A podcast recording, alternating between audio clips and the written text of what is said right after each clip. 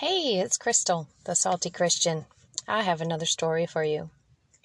I call this one being fenced in or being fenced out. The church behind me was an old fashioned building with a tall white steeple, columned porch entry, and beautiful green grass side yard, which backed up to my house. The fence was falling apart as a single mom, I thought maybe they would and, well, really should help me to fix it. My argument and negotiating skills are very reasonable and persuasive. So I called the church office and presented my situation with the promise of a call back. A couple of phone calls from me, and years later, the new youth pastor would play ball with the neighbor kids who ended up at my front door apologetically, asking to have their ball back from my yard. I explained my previous request to this new youth pastor at the opportune time and asked him if he would talk to the church leadership about sharing the cost of the fence with me. After all, it is a danger to the kids playing back there.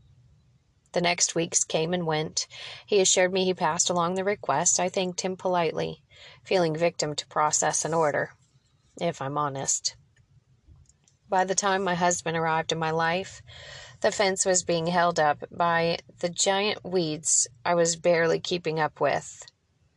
I was so angry with, quote unquote, the way things are, that if I could express it outwardly, I would have demolished that fence by a drop kick. I expressed this with my husband. I expressed this frustration to my husband. And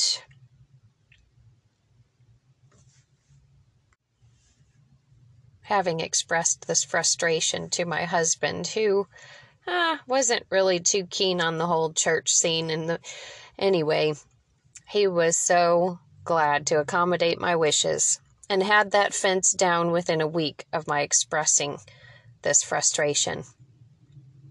It represented my experience in the church as well, or at least my perception of it, as well as a division between the building being open to preach and gather, while relationship and communication basically stopped there. The boundary lines of office hours, guidelines and programs, titles, board of directors, and let's just say business.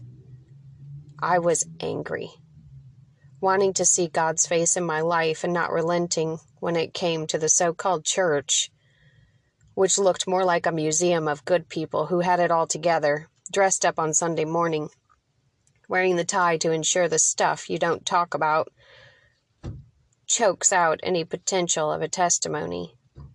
I digress. Within a month of taking down the fence, enjoying the church's gorgeous gorgeously manicured facility and lawn. I received a letter in the mail advising, quote, the church is installing a new privacy fence on the property line to replace the old fence. If you have any questions, please call the church office. Unquote. Are you serious? I live directly behind you and you mail me a letter?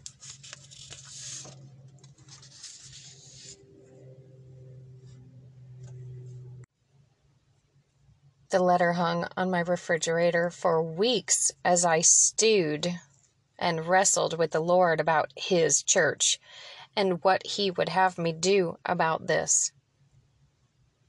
The Holy Spirit convicted me that I was to enjoy my free new fence. But Lord, ugh, I want to tell them off. Is this really just about business to them? Like they had an opportunity to invite me to build a relationship, to bless a neighbor. Finally, the Lord helped me forgive them and return to a position of gratefulness, having provided even better than my initial request of sharing the expense. And that was my business. Thank you, Lord Jesus Christ. for dealing with your people in your time and dealing with me in my time even better than I requested. Thank you for helping me to let go of control and judgment and for taking up what was important to me. Hey, this is Crystal, the Salty Christian. I'm wanting to share with you a story today about my faith walk and how the Lord began to teach me uh, through my personal life uh, how He operates and how it's different from the world. So, my neighbor burnt my siding having a bonfire, and the current tenant told him uh, that it was okay if he just replaced the siding. I was never informed, and my property management advisor said to me to mail a certified letter to him stating that my uh, my awareness of the situation and my request for a professional to get involved. Could we just talk to one another? Help me, Lord.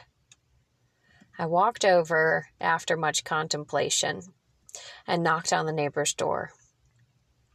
Now, this was an old issue for him, and had been resolved because, after all, he had told the tenant that was living there at the time uh, in my home, he told him about it. And they coordinated to go ahead and get it resolved. Now, unbeknownst to me. So, um, knocking on the door, I expressed that I did not know about the situation until the tenant moved out and would be getting bids for the evaluation of damage and uh, to get it professionally repaired. And I invited him, if he had any input, to please let me know. He fumbled around and said he didn't really know. He wasn't sure about it. I left room for him to be defensive without getting angry with him. After all, he did inform the tenant when it happened. I figured that those feelings would be brought up brought up in a kind of way of oh no, what why is this coming up again? I know that I did wrong, but I had resolved it the best that I could. And so giving him grace and mercy to have room to work through those emotions. Um, I just walked away understanding his position and sharing with him mine. So by the end of the day, he brought me the amount estimated on the very first bid, which I had told him I thought it was quite high in my opinion. He stated that he was truly sorry and just wanted to make it right as quickly as possible. There was no certified mail involved just a good old fashioned neighborly communication. Praise Jesus. I was actually surprised by the outcome myself. I um, knew professionally what I should do, and I had been advised of such, but in my heart, I didn't feel like that was the way to go. That I knew that my neighbor was genuinely a nice man. I mean, he he wanted to be a nice guy and um, to you know not cause anyone harm. So from that posture, I was able to approach him in a way that allowed him to to show me that. So I'm so glad that I did. And I invite you to give people the benefit of the doubt as well before jumping to this place of, um, you know, attack, um, concluding that everyone is wrong and against you, and, you know, that um, even if they are wrong, calling them forward to uh, consider their position and um, not have to defend themselves so, to be a safe place. Thank you so much for listening. I left a church of wonderful people on a good note only after the Holy Spirit dealt with my attitude. After years of being a member, I arrived this Sunday vowing not to return if Kaylee and I were not invited, but to do something outside of these church walls and formal hours of operation. Back in the car we went. Well, that's it. I disappointingly smiled to the Lord, silently resolved to leave this business-like holy club behind me. As my car hugged the curve, I had a kind, crisp conviction that went like this. And Crystal, who did you invite? The next choice was crucial in my Christian walk and subsequent circumstances. Oh, forgive me, Lord. I repented, whipping a U turn. I resolved to ask the first person I saw to have lunch with Kaylee and I. As I pulled into the church parking lot, there was the pastor. Oh, no, Lord, really? That was my promise, not his demand. So I pulled up and confessed everything my resolve not to come back, the Holy Spirit's conviction a block away, my repentance and my promise. So, you see, Pastor, you're the winner. Would you and your wife join us for lunch? I got it all out in about 30 seconds.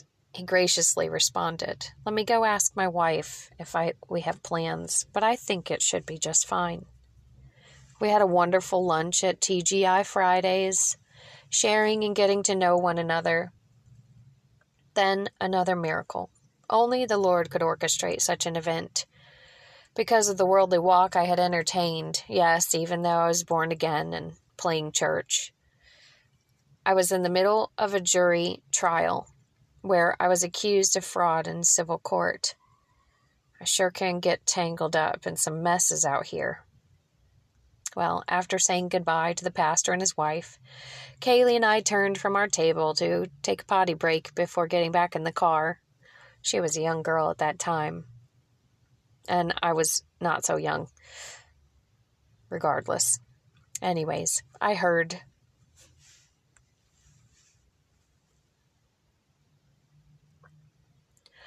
After saying goodbye to the pastor and his wife, Kaylee and I turned from our table to take a potty break when I heard, Well, hello, Crystal. Who is this young lady? My jaw literally hit the floor as the judge of my jury trial turned his bar stool around to greet us. He spoke to my daughter so sweetly and introduced his wife to us.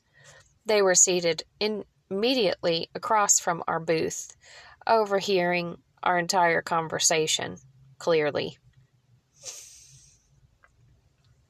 I was dumbfounded.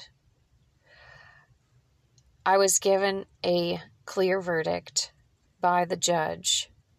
He had removed me from the fraud charges before deliberation because the jury had no evidence whatsoever, only false accusations from someone's angry position due to no evidence.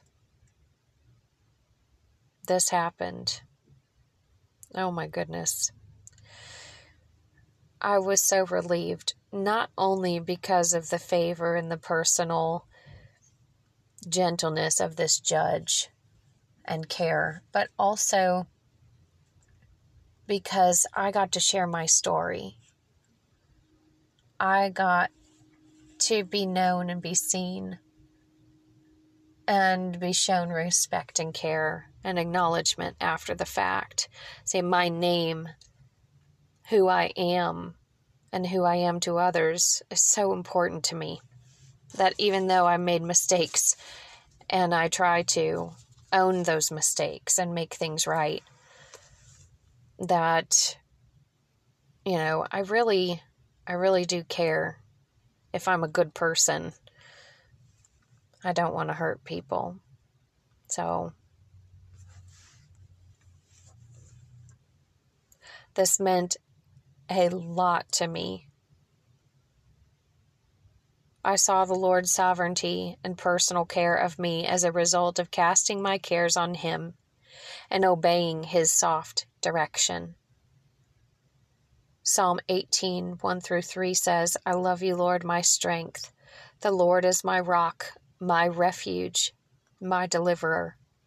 God is my rock in whom I take refuge, my shield and the horn of my salvation, my stronghold. I call out to the Lord, who is worthy of my praise, and I have been saved from my enemies.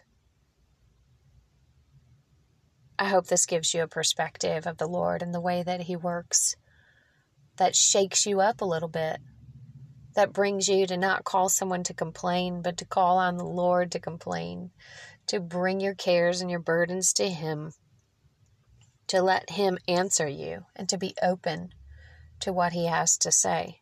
If you're supposed to be the change of the thing that frustrates you, have the courage to do it. God bless you and thank you so much for listening. Thank you so much for listening to this podcast. I truly hope that it blesses you and that you just can't wait to share it with your friends and it blesses them too, and on and on. Thank you again. I look forward to uh, our next episode. I plan to post every Thursday. So um, we'll see you then. Take care.